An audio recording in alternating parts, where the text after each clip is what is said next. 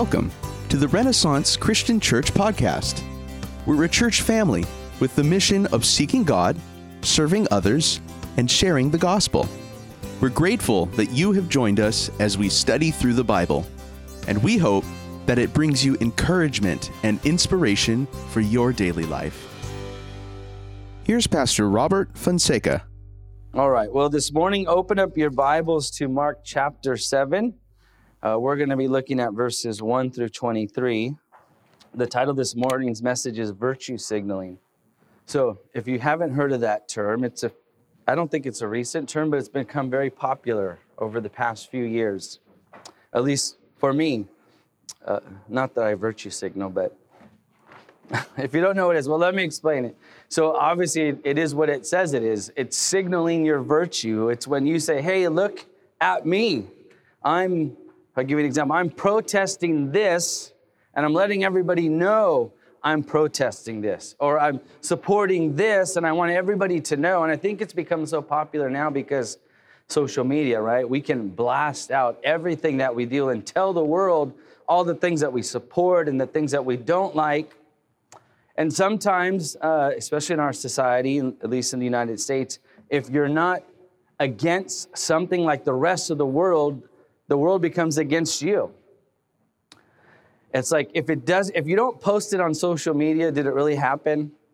Do you really like it or not like it? You know, it happened over the past few years, you know, with protesting and rioting and supporting, you know, this candidate or that candidate, all those things we put online and say, I'm for this, I'm moral because I support this and I'm against that. But then in actuality, those people really, not all of them, but there's some that are only there so that people see them. That's what they want you to know hey, this is who I am and uh, this is what I'm against. I'm virtuous. I'm moral because I support this or I'm against that. And it's, it's not a good term. It's usually used in a negative way when you tell somebody you're virtue signaling. You're telling everybody how virtuous you are. And in this morning's text, as we look at Mark, I think in a, in a way, there is such thing as spiritual virtual signaling, right? That I'm spiritually virtuous in a number of ways. You know, I go to church, I carry the largest Bible, I raise my hands the highest, whatever it is. I, you know, do devotions five out of seven, whatever it is. You're virtuous because you're telling everybody, right? You're taking a pick. Not if you do this, I'm not picking on you because we've all done it. I've probably done it too. You know, I put on my Instagram, I set up my Bible perfectly and a cup of coffee and studying God's word today, right? People do that, and that's great. We're letting, we're being a witness. As long as you're not virtue signaling, you're not saying, I'm great because I do this or that, or don't do this or that, whatever the case may be. As I was mentioning in this morning's text, we're going to see that. In a very popular text, we're going to see some spiritual virtue signaling and see what Jesus says about it.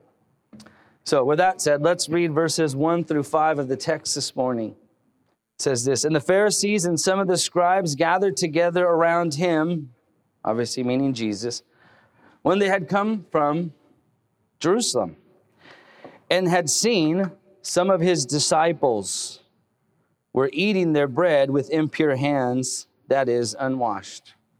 For the Pharisees and all the Jews did not eat unless they carefully washed their hands, thus observing the traditions of the elders. And when they came from the marketplace, they do not eat unless they cleanse themselves. And there are many other things which they have received in order to observe, such as the washing of cups and of pitchers and copper pots and the Pharisees and the scribes asked him, Why do your disciples not walk according to the traditions of the elders, but eat their bread with impure hands? We'll stop there. In these first five verses, we see the accusation made by the Pharisees and the scribes against Jesus' disciples, and then actually against Jesus because Jesus is their leader, right? The leader of the disciples. So, what were they being accused of? They were being accused of not following the tradition of the elders. You see that in verse 4. Well, who's an elder? What is he talking about here? The elders at this time were the, who they're referring to, were the honored Jewish teachers of the law, right? Or those who taught the law, right? People that you looked up to who were significant in, in the religious society of the time, especially in Jewish cultures. Hey, these are the guys that know the law. They've put down the law and we do what they say, right? They're the elders. We respect them. We respect our elders, so to speak.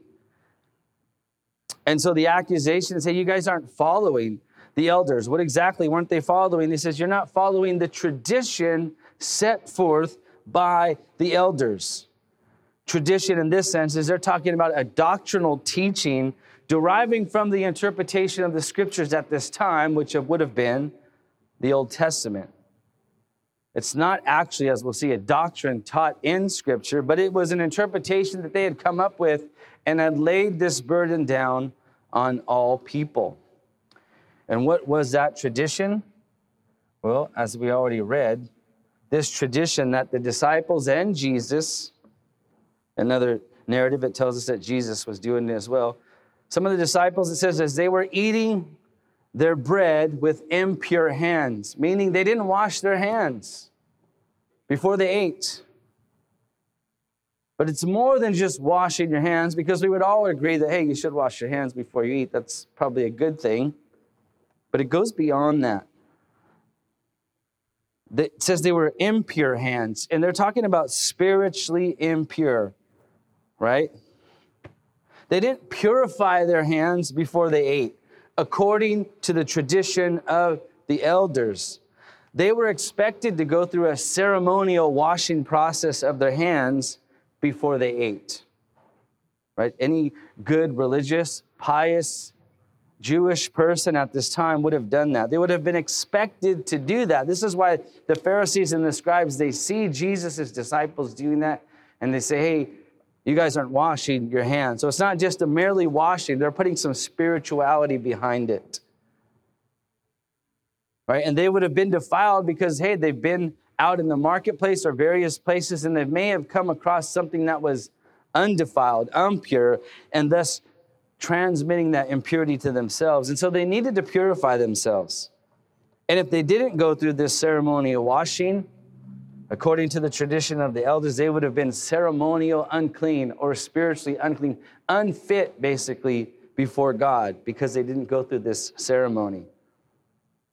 You see, the Pharisees and scribe extended this beyond the washing of their hands, though, as Jesus points out in verse 5, or Mark points out in verse 4. Well, there were other kinds of ceremonial washings that they had. They would sprinkle their entire bodies. If they had come from the marketplace, a public gathering, they may have been around so many people, and they didn't know where these people came from, whether they were Jewish or not and they may have been defiled. They may have bumped into a Gentile and thus became infected by this Gentile, so they need to purify themselves.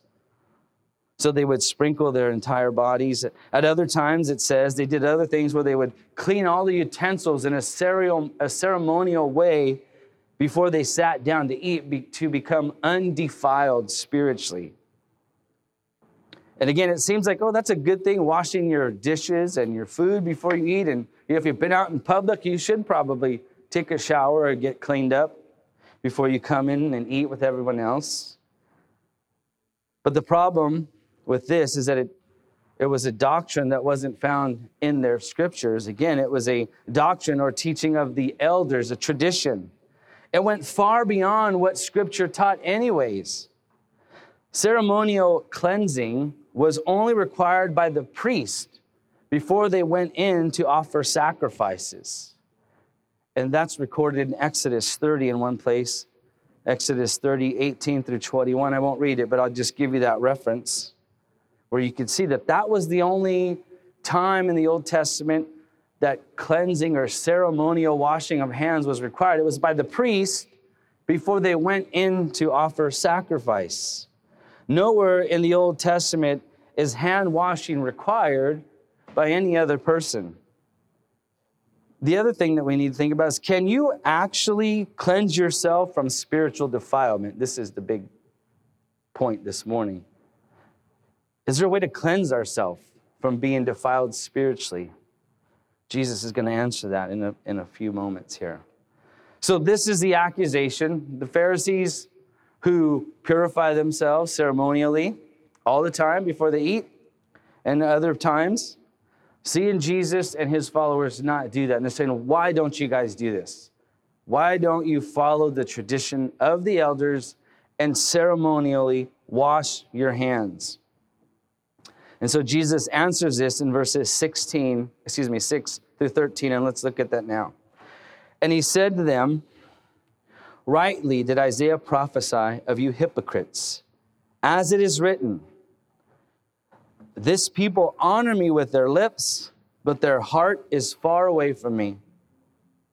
But in vain do they worship me, teaching as doctrines the precepts of men, neglecting the commandment of God, you hold to the tradition of men. He was also saying to them, You nicely set aside the commandment of God in order to keep your, your traditions. For Moses said, Honor your father and your mother, and he who speaks evil of father or mother, let him be put to death. But you say, so he's like, this is what the commandment of God says. But you guys say with your traditions, he's going to say, but you say, if a man says to his father or mother, anything of mine you, uh, you might have been helped by is Corban. That is to say, given to God.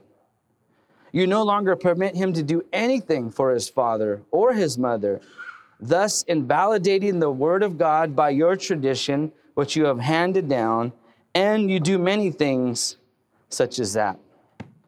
So let's look at what Jesus is talking about. Here, Jesus, as I mentioned, is answering the scribes and Pharisees, and he accuses the religious leaders of hypocrisy. You see that in verses uh, 6 through 8. Or you could say of virtue signaling because it's hypocrisy. Right? You just want to be honored by men. Right? He says that. He says, you're, not, you're honoring God with your lips, with your words, your virtue signaling with your words, but your heart is far from me. There's again, there, we love God. Look at us. Look at what we do. We wash our hands ceremonially. We wash our entire bodies. We wash every utensil, following the traditions of our elders because we're spiritual. Right? Th- that's not it, though. They also, at other times in the Gospels, we're told, right? They go to the temple often.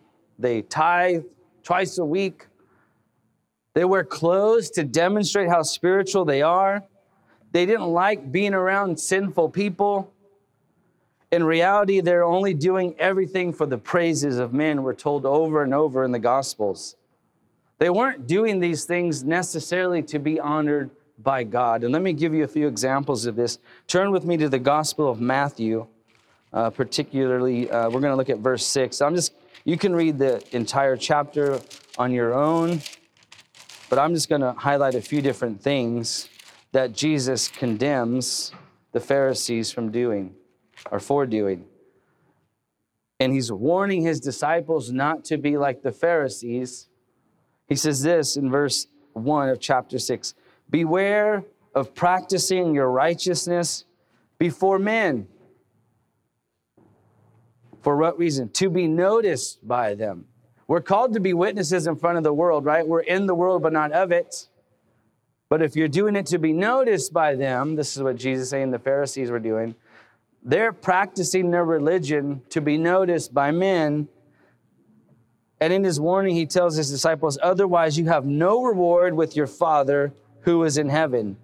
And he gives an example. When therefore you give alms or money, do not sound a trumpet before you as the hypocrites do in the synagogues and in the streets, that, and this is why they do it, that they may be honored by men.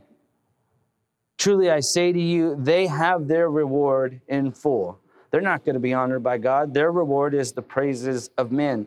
Drop down to verse 5. He, he warns again. And when you pray, you're not to uh, you are to go in the inner room and when you have shut your door pray to your god who is in secret and your Father who sees you in secret will repay you.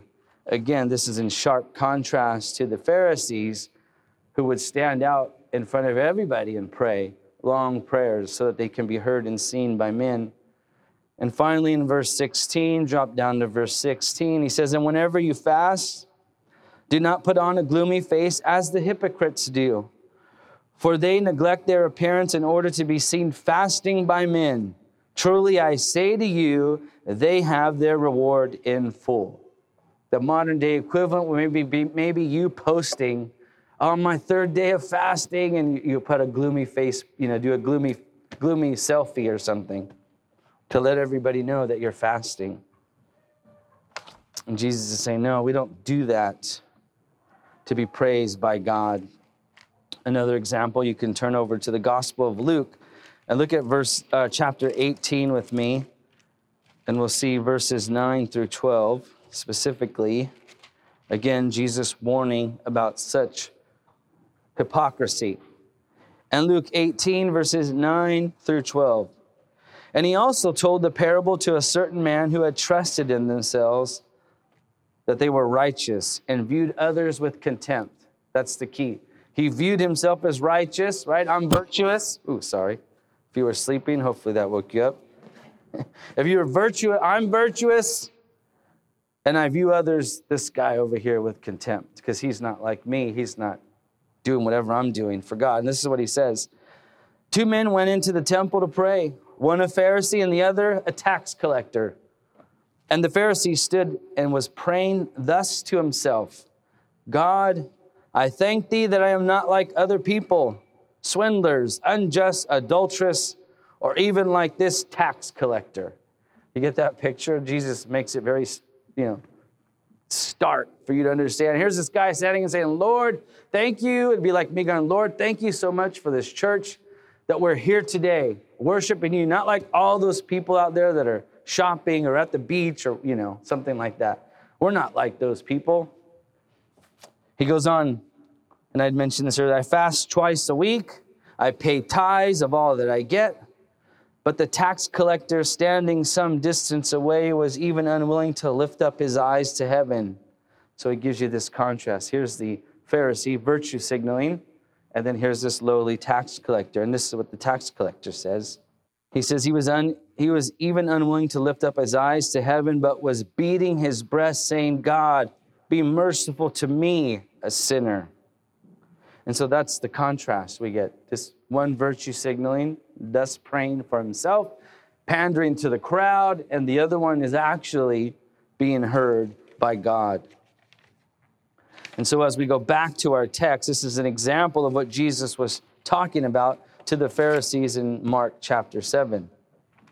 So not only were they being hypocrites, verse 7 says, But in vain do you worship me.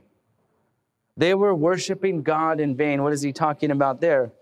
Because they were doing everything for their own glory, they weren't doing anything to be, you know, for God, to glorify God. Again, they were doing to please people more than God. They're not really worshiping God. That's why in the last section I read, he says he was praying thus to himself. He thought he was praying to God, but he was really just praying to himself. He was praying in vain it was worthless. So people that are worshiping God in vain, they're they're maybe playing their instruments in vain, they're singing in vain, they're uh, giving in vain, they're praying in vain, they're working in ministry in vain because they're not doing it for the glory of God. They're doing it for themselves, to please somebody else, or to say how virtuous I am. In the prophecy of Isaiah, we went through this a few years ago. I want to just remind you of how awesome that book is. It's a long one, but it has really got some good stuff. In uh, Isaiah, look at chapter 1 with me for a second. In Isaiah chapter 1, this is the plea that we st- he started off in the very first chapter of Isaiah condemning Israel specifically the rulers, for worshiping him in vain. Look at what he says. He goes, Hear the word of the Lord. This is Isaiah 1, verse 10. You rulers of Sodom. They weren't rulers of Sodom, but they were acting like rulers of Sodom. He says, Give ear to the instruction of our God, you people of Gomorrah. He's talking to Israel, not these two cities that have been destroyed. But again, they've been acting like them, truly, but virtue signaling. He says, What are your multiplied sacrifices to me? says the Lord. So they're sacrificing to the Lord, right? Like they're supposed to be doing, but in their hearts, they're truly living like Sodom and Gomorrah. He says, I have had enough of your burnt offerings of rams and the fat of fed cattle, and I take no pleasure in the blood of bulls, lambs, or goats. When you come to appear before me, who requires of you this trampling of my courts? Bring your worthless offerings no longer. Incense is an abomination to me. New moon and Sabbath, the calling of assemblies. I cannot endure them. Uh, I cannot endure iniquity and the solemn assembly. He's describing, you guys think you're worshiping, you're doing all this thing, you're trampling my courts, you're singing to me, you're worshiping, and I hate it. That's what he says in verse 13. I hate your new moon festivals and your appointed feasts. They have become a burden to me. I am weary of bearing them. So when you spread out your hands in prayer, I will hide my eyes from you. Yes, even though you multiply prayers, I will not listen. Your hands are covered in blood. The epitome of virtue signaling being condemned by God. He's saying, You guys look really good. You're doing exactly what you're supposed to do. You're being religious to the T, but in my eyes, it is worthless. It is in vain. You're, you come here and you take up my time. I'm tired of hearing about it. Right? Have you ever become so tired of hearing about something because they don't change? They just say the same thing over and over and over again, and there's no change. I'm tired of hearing it. This is how the Lord is speaking to his people who are spiritually virtue signaling. And this is what Jesus is saying to those in Mark chapter 7. Let's go back. So, this is Jesus' accusation against the scribes and the Pharisees. He's accusing them of hypocrisy, of worshiping him in vain. And what exactly are they doing? He says in verse 7 You guys are teaching as doctrines the precepts of men. You're taking what man says and saying this is gospel, so to speak, or this is what God commands. And he says, You're not doing that.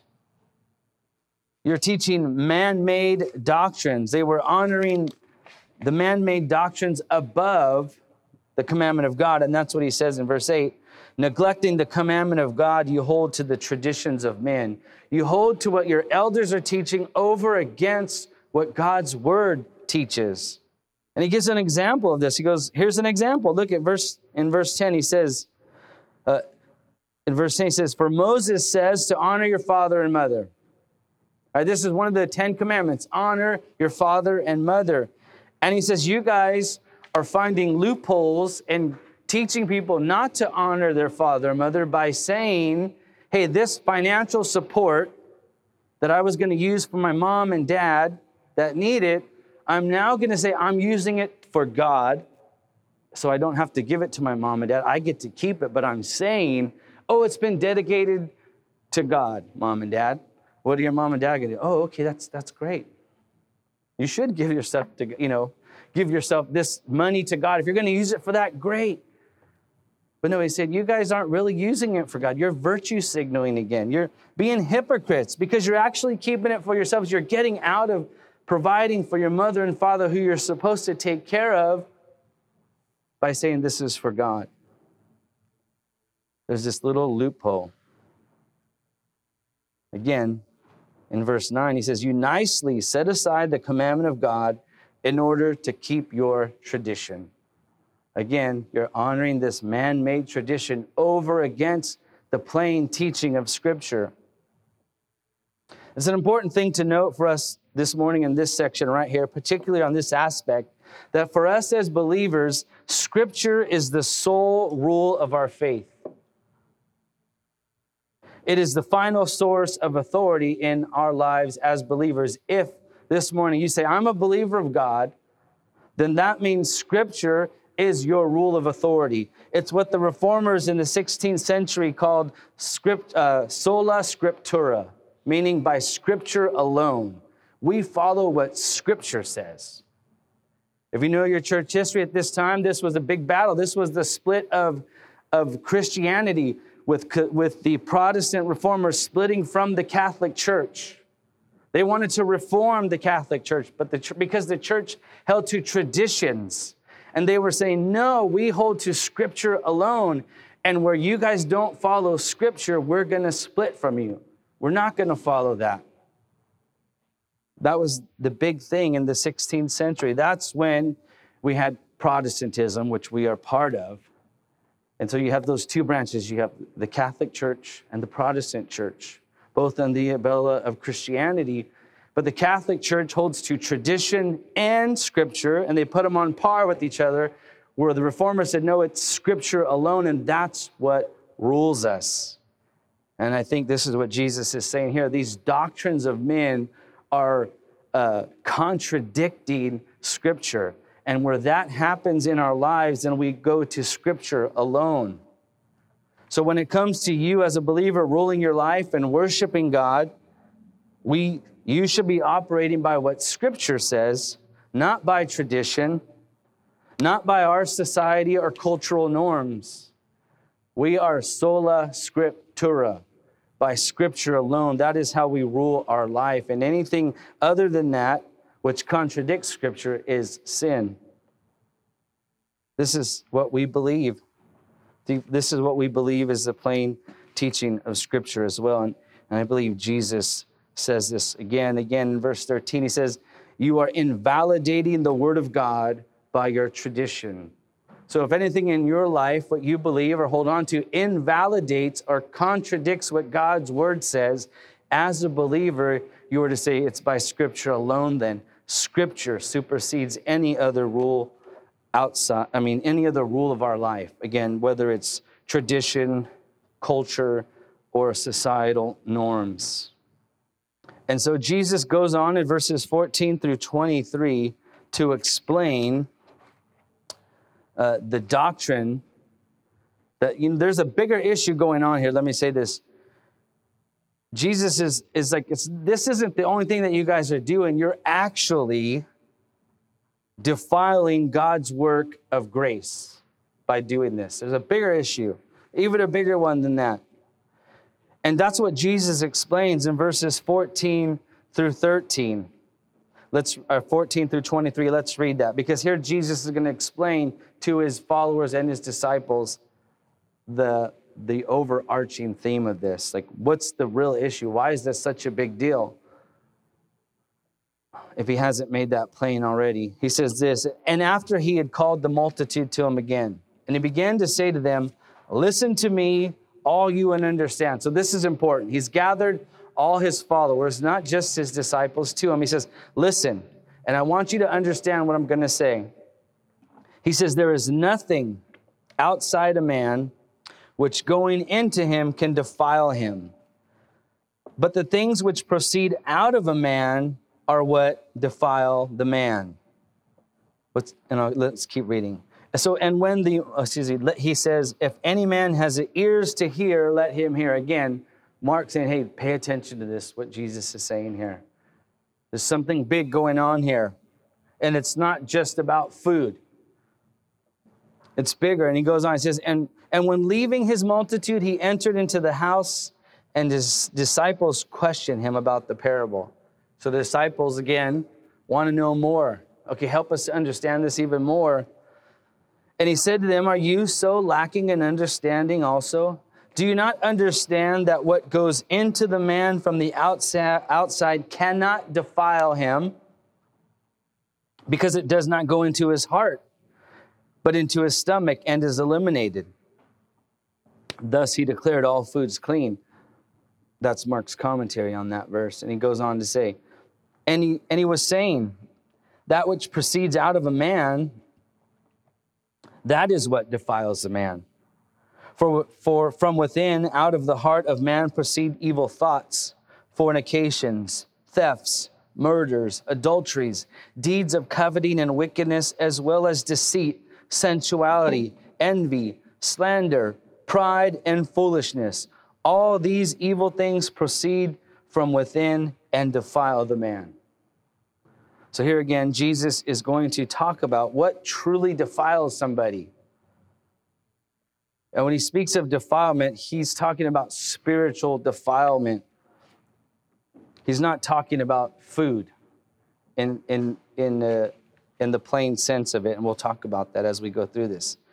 You see, in, in Jewish and Roman culture and thought, the heart was the, the, the center of a man, of a person. Right? This was your spiritual core, this was your emotional core. Everything came from the heart. So you, you'll see often in Scripture, it always refers to somebody's heart, right, as the core of somebody's being. And so Jesus is saying here that what you eat doesn't go into your heart, your emotional, spiritual being. Right? We know from, from medical, you know, medicine now that yeah, it actually does affect your heart in some way, but he's talking about spiritually. So if I eat bacon, is that going to make me spiritually unclean? That's an example. But how does that really, we're not talking about that. As a matter of fact, scripture teaches us that our hearts are unclean by nature already. Jeremiah 17 9 says, The heart is more deceitful than anything else and is desperately sick. Who can understand it? That's just one example.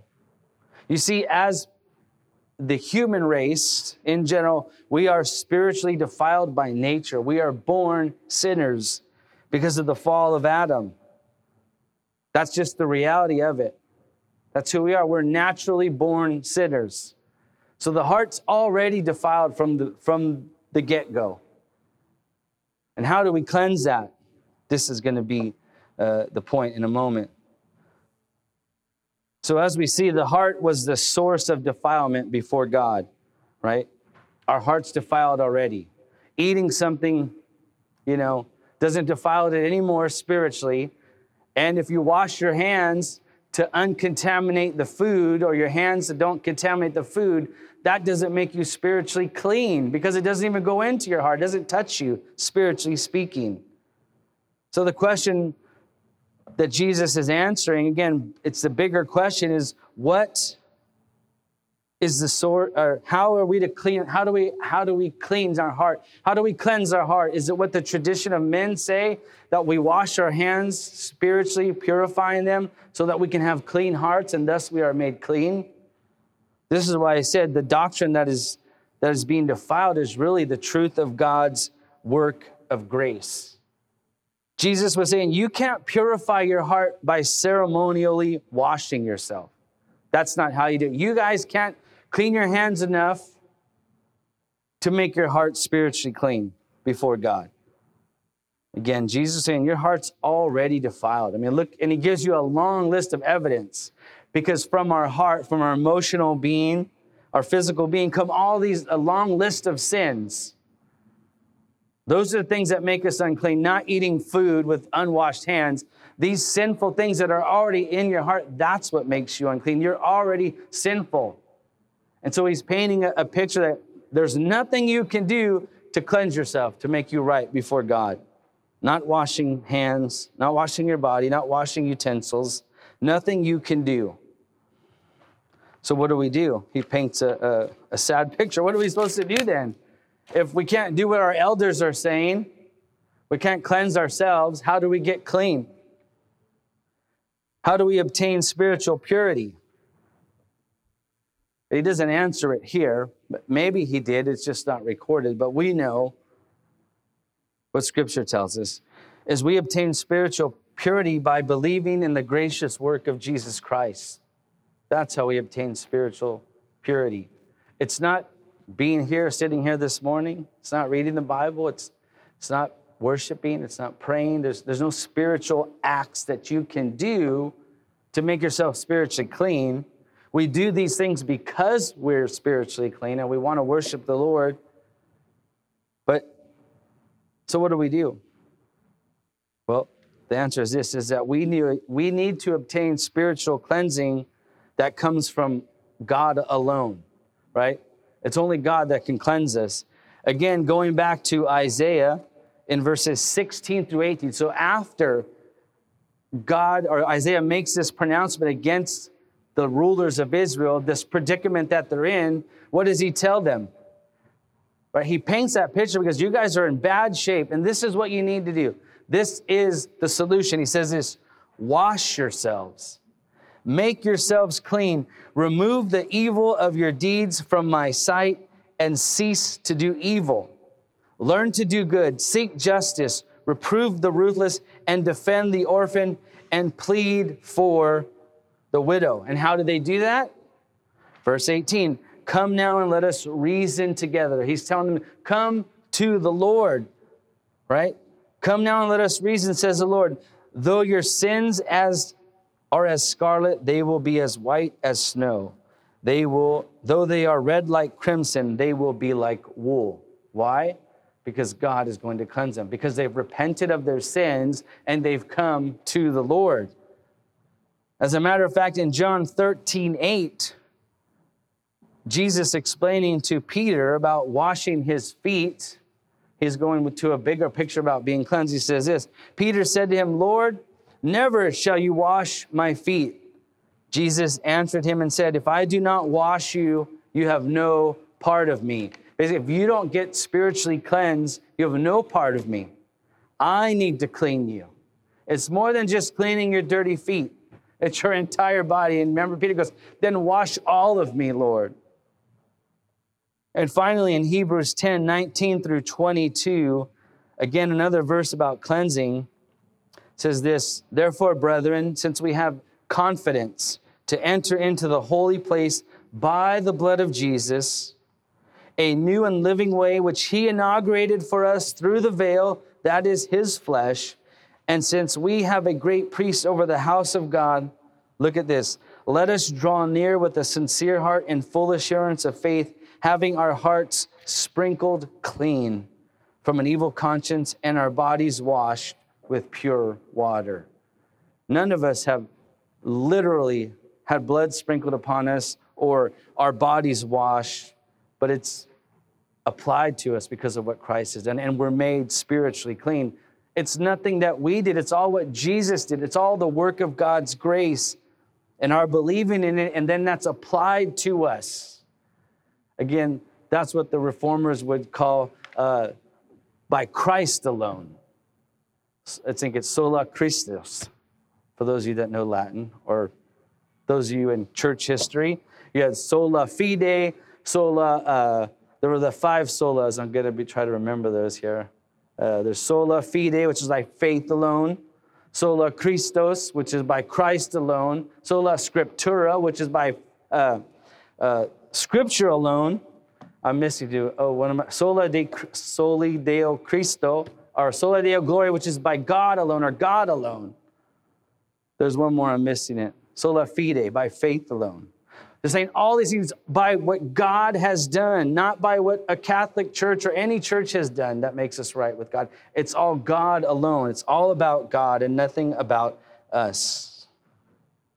And this is the bigger picture that Jesus was teaching. It's not about doing something religious thing to make yourself clean. No, it's about what God has done and applying that to your life.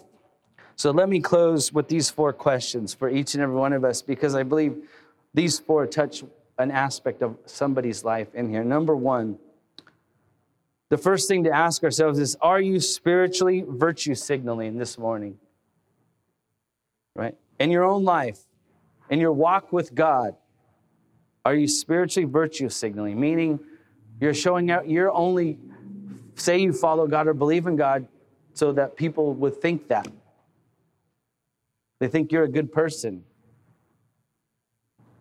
Right? We could be doing that this morning, sitting in here. We're here, you know, signaling to somebody that knows us to, hey, I'm, I'm good with God. I'm right here, see? And you know, deep, deep down inside, you're not. Second question is this Do you know you cannot wash away your defilement? Some people that go to church think that I can go to church and that, you know, I need to go to church because I need to, you know, It helps me get right with God. You know, I need to balance the scales. I did so many bad things this week, man. I need to get to church. I need some Jesus in me. You know, you've heard that term before. I need a little bit of Jesus. Like it's okay now you're good because you know you did these spiritual things and that out, outweighs your defilement. Jesus' words again would be that there's nothing that you could do on the outside that will cleanse you. So you need to ask yourself as well do you know that you cannot wash your defilement? There's no amount of good works that you can do to wash away your sins. Which leads us to the next question Have you come to the Lord to be cleansed? That you've realized that, yeah, I know I can't. So I've come, have you come to the Lord to get that cleansing? Because it is, it is only God who can wash away your sins, He can only cleanse you from that defilement. The fourth and final question is this Are you living in the freedom of your salvation? What do I mean by that? Is, is there some people that would think, you know, they're, they're not living free because they think every time I've sinned, I've lost my salvation. I'm, I've messed up. I got to, you know, you've been to churches where they have altar calls and you see that same guy walk forward every week. He thinks he has to get saved again. No, you're saved. Just repent of your sins. Tell God you're sorry for your sins and live in freedom. Don't live all like I have to do, I have to, you know, walking on eggshells before God. I have to do the right thing over and over and over again or God's not going to forgive me. He's already forgiven you on the cross. If you've applied that to your life, you're forgiven. You don't need to, you know, be scared or live in fear that you're going to lose your salvation. Right? You need to live in the freedom of your salvation. Are you doing that? Right? That's a real thing for believers. You know, it happens over and over again as you hear somebody not truly understanding the gospel and they're, oh, I got I got to do right this week. You know, I really I which is a good thing, but it's not, you're not doing right in order to be saved. You're already saved. Right? It's like you're already on the baseball team, man. Just go out there and play. Just play. Do your best. You know, God's going to help you. Trust God, and He'll help you. Don't think you got to get, you know, sign up for the baseball team all over again. Try out all over again. There's nothing we could do enough to earn our salvation if you're not saved. And once you're saved, there's nothing you can do to lose your salvation. Right? If you're saved, you're saved. I believe that because it's all Christ, right? God's going to hold you in, your, in, in his hand. You might fall off and try to slip off and fall away for a while, but if you're God's, you're his. So, again, are you living in the freedom of salvation? Just let me go with those four questions again. Are you spiritually virtual signaling? Signaling. Do you know you cannot wash away your defilement? Have you come to the Lord to be cleansed? And finally, are you living in the freedom of your salvation? Let's pray. Lord God, thank you once again for your word. I pray, Lord, that your plain teaching of your word would just remind us of how awesome you are and what you have done for us. Lord, as we look at the text, as we've looked at this text this morning and we see our spiritual predicament, that there's nothing we could do to earn salvation and make ourselves clean. I pray that we would we would embrace that and, and walk in such a way as we believe that. And that means coming to you for salvation and then walking in the freedom of that salvation. Help us to do that, Lord God. And help us to be a people that not only does that, but shares that with others. There's so many people in this world who don't know you, who are trying to make themselves spiritually clean by joining a religion, by doing good works. And I'm sure they're exhausted, Lord. No, they're not even sure they're going to make it to heaven, so to speak. Help us to be bold enough to share that message with them that Christ has done it all by Christ alone. There's nothing we can do, Lord. Help us again to, to truly understand that and help us to share that with people this week. We pray that you would open up doors for us to do that and give us the boldness to share with someone and to love them the way that you love them. So we thank you for your word. And we pray all this in the name of your Son, our Lord and Savior, who finished our salvation and will keep us until the day that he returns again. We pray this in Jesus' name. Amen. Thanks for joining us in today's study. If you'd like to know more about us or where you can attend one of our services, you can find information online at www.ren.com dot church. That's R E N dot church. Thanks for listening.